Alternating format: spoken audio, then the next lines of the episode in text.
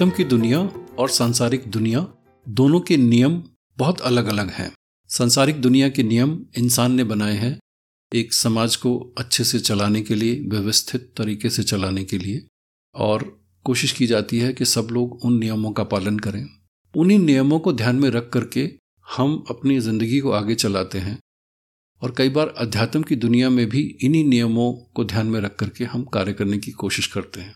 क्योंकि संसारिक दुनिया के नियम और आध्यात्मिक दुनिया के नियम अलग अलग हैं तो कई बार हमें बहुत बुरे तरीके से असफलताएँ हाथ मिलती हैं। हम बहुत मेहनत करते हैं, बहुत कोशिश करते हैं जो जो हमें बताया गया है, संसारिक नियम उनके हिसाब से चलने की कोशिश करते हैं, लेकिन हमें बहुत ही फ्रस्ट्रेशन महसूस होती है और ठीक नहीं लगता जब हमें सफलता नहीं मिलती है। इस बात को जानना बहुत ज़रूरी है कि आध्यात्मिक दुनिया के नियम जग ज़ाहिर नहीं है। और अगर आध्यात्मिक दुनिया के नियम आपको बता दिए जाएँगे तो शायद आपका विश्वास पूरा हिल जाएगा। आध्यात्मिक दुनिया के नियम, जब आपका स्पिरिचुअल प्लेटफॉर्म एलिवेट हो जाता है, जब आध्यात्मिक दुनिया में आप प्रवेश कर जाते हैं और एक अच्छे मुकाम पे पहुँच जाते हैं, तभी आपको ये नियम अच्छे तरीके से पता लगते हैं। और फिर आपको ये एहसास होता है कि संसारिक नियम जिनको लेकर के हम बहुत ज़्यादा चिंतित थे और बहुत ज़्यादा उनके ऊपर कार्य करते थे, उनका आध्यात्मिक दुनिया में कोई मतलब नहीं है। तो ज़िंदगी में हमें ज़्यादा फ्रस्ट्रेशन ना हो और जितनी हम मेहनत करें, उसके हिसाब से हमें रेसिप्रिकेटिंग रिजल्ट्स मिल जाएँ। इसके बारे में अगर आपको लगता है कि आपको कभी कभी परेशानी होती है तो अगले पाँच मिनट तक मेरे साथ बने रहिए। सबसे पहले है हैप्पीनेस खुशी, प्रसन्नता। हर इंसान की अपनी अपनी डेफिनेशन होती है। बहुत से लोगों की प्रसन्नता की डेफिनेशन ये नहीं है कि हमें कुछ और मिल जाए, तब हम खुश होंगे, या कुछ ऐसा हो जाए, तब हम खुश होंगे। असलियत में बहुत सारे लोगों को पता ही नहीं है कि उनकी हैप्पीनेस की डेफिनेशन क्या होती है।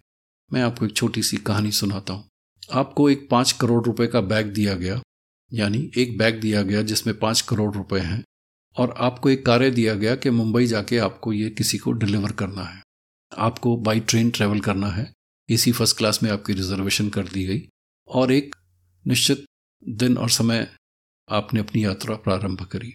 अब आपके मन में एसी फ़र्स्ट क्लास को लेकर के कुछ आशाएँ हैं कि वहाँ पे अकोमोडेशन अच्छी होगी, खाना अच्छा होगा, यात्री लोग अच्छे होंगे। जो भी आपकी सोच है उसके हिसाब से आपकी आशाएँ हैं। और आपको महत्वपूर्ण लग रहा है कि मुझे ये एक महत्वपूर्ण काम दिया गया। तो आप जैसे ही ट्रेन में बैठते हैं, ट्रेन थोड़ा आगे चलती है। आप एसी फ़र्स्ट क्लास में बैठे हुए हैं। थोड़ी देर में लाइट चली जाती है। एसी काम करना बंद कर देता है। आपकी जो आशा थी उसके विपरीत हो रहा है, इसलिए आप थोड़ा फ्रस्ट्रेटेड हो जाते हैं, थोड़ा आपने ये सोचा नहीं था कि ऐसा भी होता है। फिर आपको अंधेरे में ही खाना दिया गया, जो खाना टेस्टी नहीं था, बिल्कुल अच्छा नहीं लगा आपको। तब आपको और भी बुरा लगा।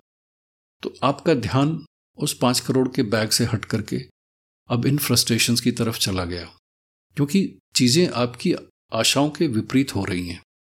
मे बी आप किसी को कंप्लेंट करते हैं या ऑनलाइन कंप्लेंट करते हैं, जैसे भी आप मैनेज करते हैं, जो भी आपका स्वभाव है, उसके हिसाब से आप करते हैं, या कई लोग बहुत ज़्यादा क्रिबिंग शुरू कर देते हैं। चलते चलते थोड़ी देर के बाद आपको एहसास हुआ कि जो पाँच करोड़ का बैग था, वो भी आपका गुम हो गया है।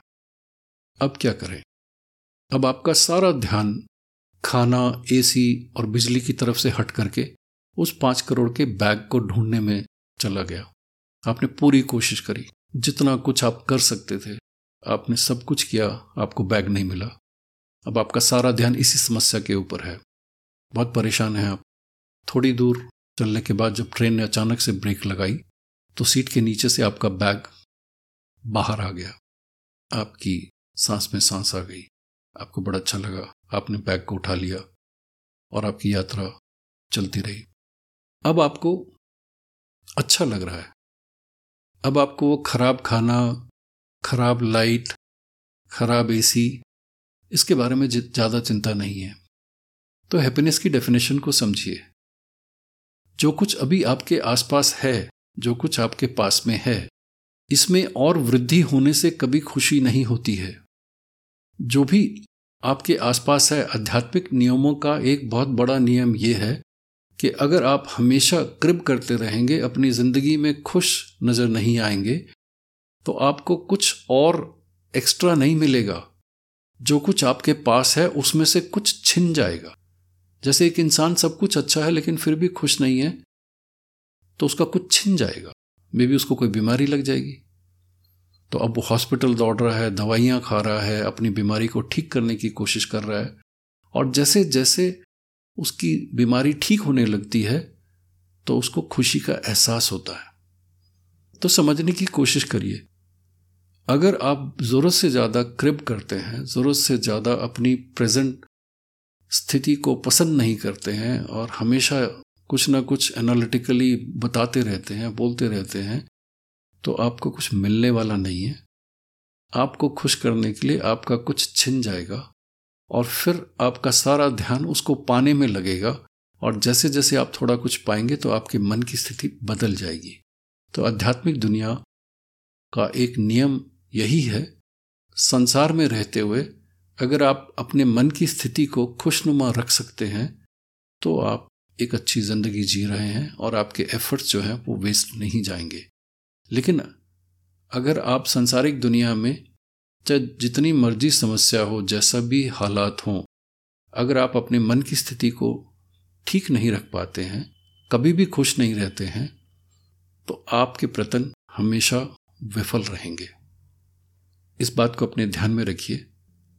इसका मतलब ये नहीं है कि अगर कुछ आपकी ज़िंदगी में ठीक नहीं है तो आपने उसके लिए प्रतन नहीं करना है। ठीक है, कुछ परेशानी है, कुछ ठीक नहीं है तो आप उसके लिए प्रयत्न करिए, लेकिन उसी को मेन चीज़ बना के मत चलिए, कि बस ये चीज़ ठीक हो जाए, तभी मुझे खुशी आएगी। बाकी भी ज़िंदगी है, बाकी भी लोग हैं आपके आसपास। ठीक है, परेशानी है, उस पर काम करिए। तो अगर आप हंड्रेड परसेंट फोकस डाल देंगे तो चांसेस हैं कि आप बहुत अनकंफर्टेबल हो जाएँगे। धन्यवाद।